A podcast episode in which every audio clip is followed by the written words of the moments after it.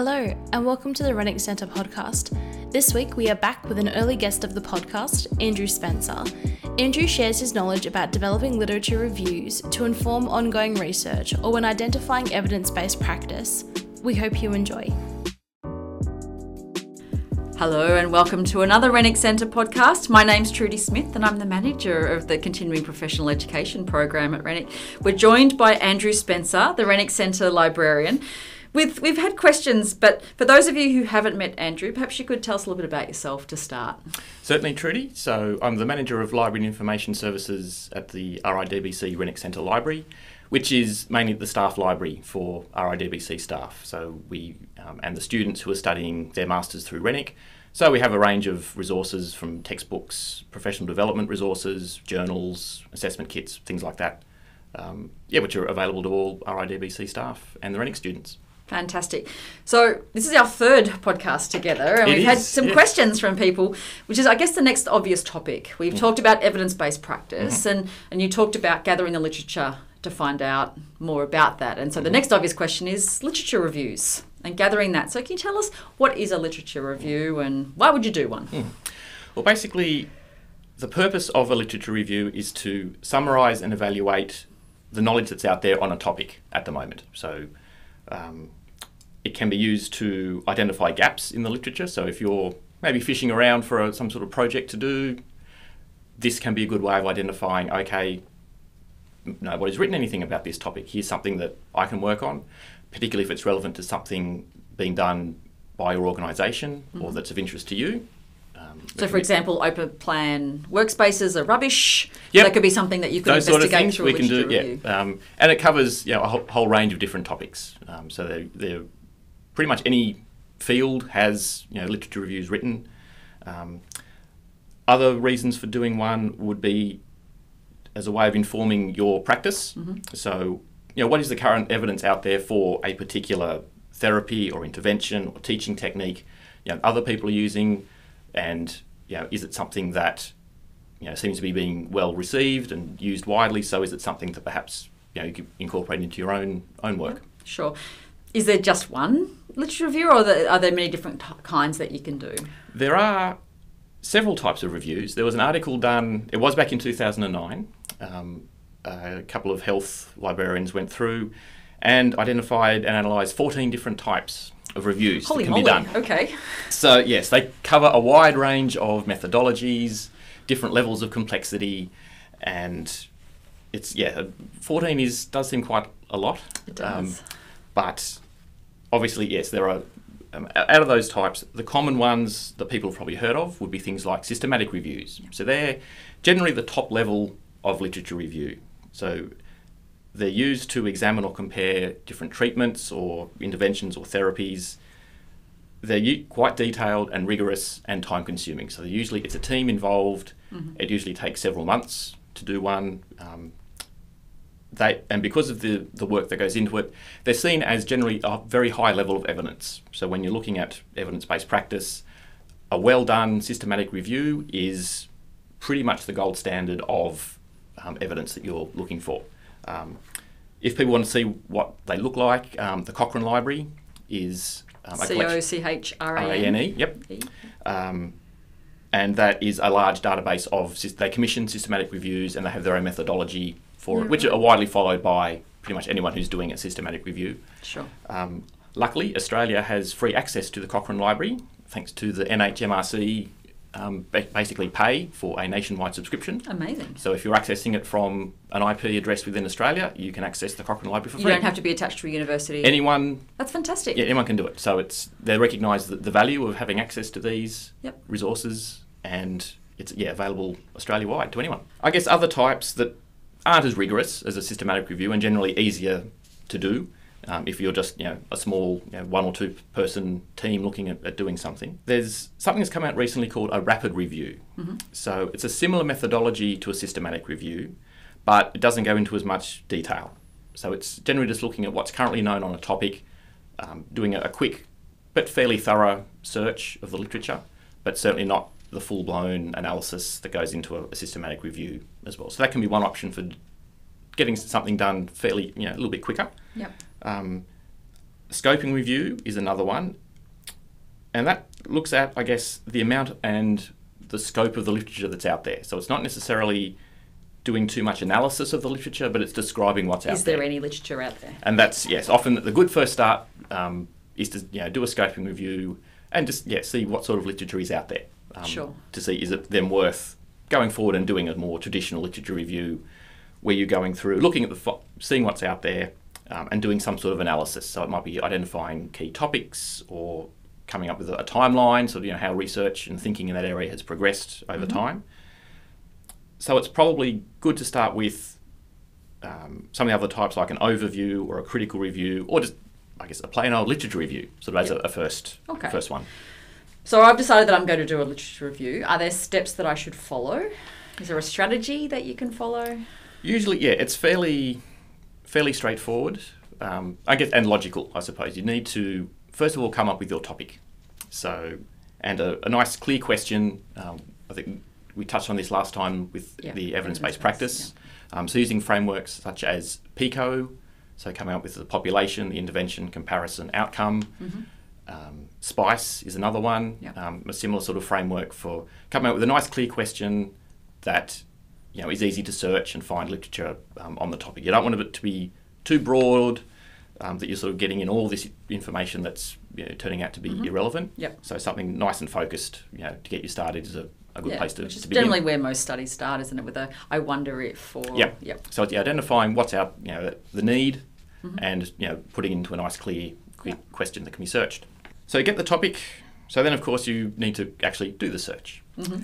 Uh, I guess the main things to keep in mind here are keep track of you know the search terms that you use and which tools you're using to search. So which databases or resources you're actually going to to define the literature. If even though you've got your nice clear question at the start, the strategy you use will vary depending on which resource you're searching. So some of the databases you might be using might have subject headings that you can use. Others might just need a keyword search. Yep. So as long as the intent of the question doesn't change, it's fine to tweak the strategy itself. You know, to best suit you know whichever the resource is that you're searching at that at Yep. that time. Sure. I guess once you then get the literature, um, put it together, develop some sort of um, case or argument around what you're finding, um, any identifying any trends that come up. Um, basically, try and organise you know the literature into to some way. So whether it's identifying you know key concepts that keep coming up, or key people in the field, key thoughts, things like that. Uh, also, I guess doing some critique and um, critical appraisal of what you're finding. So, making sure that if you are, you know, including different studies in the review, that they are, you know, well written, um, you know, sound methodology, and you know, a good sort of research background behind them as well. Yep. Should you look at what the where, where the publications are coming from, the kinds of journals? So yes, or- that can be a good um, good tool as well. There are um, various databases out there that provide some sort of ranking for the journals. Generally, if you're looking at anything that's peer reviewed, if it's published by a well-known publisher, uh, again, check with your local friendly librarian. We're um, happy to help identify, um, you know, if people aren't sure, because there are you know journals that are coming out that are they'll very slightly change the name Yeah. of a, a well-known prestigious journal, and so they'll have a very similar sounding title, but they're not the same. They might not have the same rigor behind it. Sure. Um, often they're in it for making money Yep. um, rather than producing sort of quality literature. So uh, doing that evaluation um, is always important. I guess once you get it all together, you sort of write the review. Um, if you're intending to publish the review in a, a journal, before you start getting too far down the writing track, just check the guidelines. Often each journal will have guidelines for authors, sort of setting out how long it needs to be, the format they use, and that sort of thing. Because I guess publishing the review does then make it easier um, for your colleagues. Um, if it's particularly if it's maybe the first review in the field, Yep. Often in a lot of the databases, review articles are the ones that are cited the most. So people like being able to not have to read all the literature themselves. Absolutely. Let someone else Um, do the someone work. else has done it. If it's done well, then often yeah, become quite a valuable resource to you know, other practitioners in the field as well. So, as someone who has the luxury of an academic li- uh, library that I can, and an, an amazing librarian who can help me with these searches, for other people, where can they find that literature to do the review? Yeah, and that can be the, the tricky thing. Um, there are some freely available versions of the subscription databases that people can use. So, for e- in the education field, ERIC is probably the main one. E R I C. the Education Resource Information Centre. So it's provided by the US Department of Education. There's a subscription version which is available through university public libraries, but there is a free version. Just um, eric.gov will take you there, and you can do a search and you get the same, exactly the same information that is in the subscription versions. Yeah, right. There's full text articles available in there for some of them. The only difference is it's a, a different search interface. So you can't quite get the detailed search that you could do through, say, one of the, the paid database platforms. But it's still you know, a viable option for finding um, Sure. the information that's out there. Another resource is the What Works Clearinghouse. And again, I can provide links to go Yeah, on the Mm-hmm. we'll put that in the the show notes. page. Fantastic. Um, and again, it's sort of another evidence-based tool around education. Again, um, US Department of Education supported, and it sort of yeah, brings together reviews and things that people can use um, for their search. Yeah. The allied health space is a little trickier um, because there's the large medical databases um, like Medline or um, Nursing and Allied Health have CINAHL. But for freely available versions, there's the Cochrane Library that I mentioned earlier as, um, as a source of those high quality systematic reviews. There's also PubMed, which is the public version of Medline. Oh, okay. So yep. again, it gets access to those the same articles uh, that are available in Medline. You, this time, you can do fairly sophisticated searches in PubMed as well, um, and you know export them if you're using tools like EndNote or Zotero, any of those reference management software. They're available to you there. Again, some of them have links to the full text, um, but often, yeah, if you can't have the full text available through PubMed, again, put a contact your local library, put in interlibrary loan request, and we can source it from Sure. you know, other libraries where we, we need to. There are also some discipline specific databases. So for physiotherapy, there's a database called PEDro.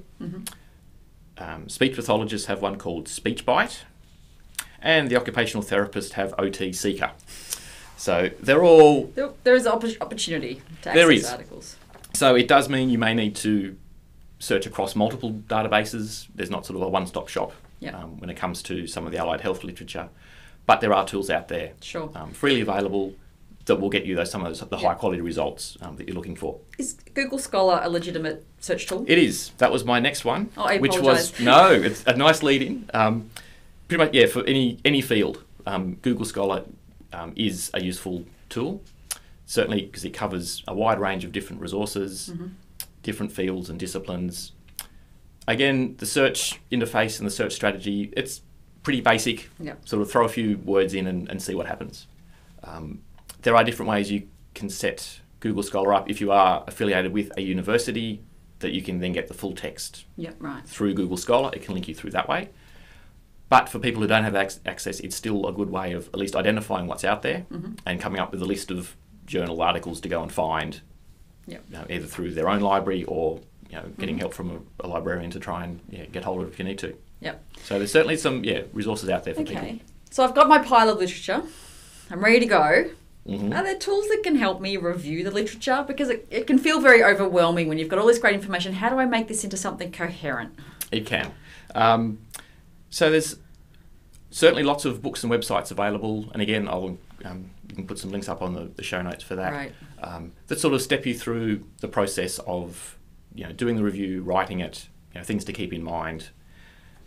Other tools that are available are various checklists for appraising the literature. So when we're talking about um, the critical appraisal step, so seeing um, you know, are there articles you're finding based on sound research methods? You know, are the results valid? Um, just yeah, keeping in mind, you know, are they applicable to your situation? So just even though it might be a different study group, you know, are the results still transferable across to your situation? Um, so again, there's some called CASP, the Critical Appraisal Skills Program checklists, which have different checklists depending on what sort of articles you're reviewing. So there's ones for you know how to review a systematic review, how to review a um, case study, sort of different things like that, because you are going to find you know a range of different results um, that come up. So that we you may find some systematic reviews to look at. Yeah. Others might just be you know case reports, um, you know people writing up their local situation that they've come across. Yeah. Um, so you get the different you know a wide variety of different types. So checklists to take you through in that systematic way, yeah, can be yeah quite handy. Excellent, and as has been this whole presentation. So thank you so much. I think for, as someone who's working Mhm, towards a literature review as well, and I, I've, we've had lots of questions. So hopefully, for those of you who asked these questions, this has set you on the path to what, and we look forward to reading your literature reviews. But for now, Andrew, thank you so much for No. your time. No worries, Judy. You're welcome. A big thank you to Andrew for taking the time to speak with us on the podcast today. If you have any questions for Andrew or for any of our guests on the Renwick Centre podcast, please feel free to reach out to us via the Short Courses website or the RIDBC Renwick Centre Facebook page.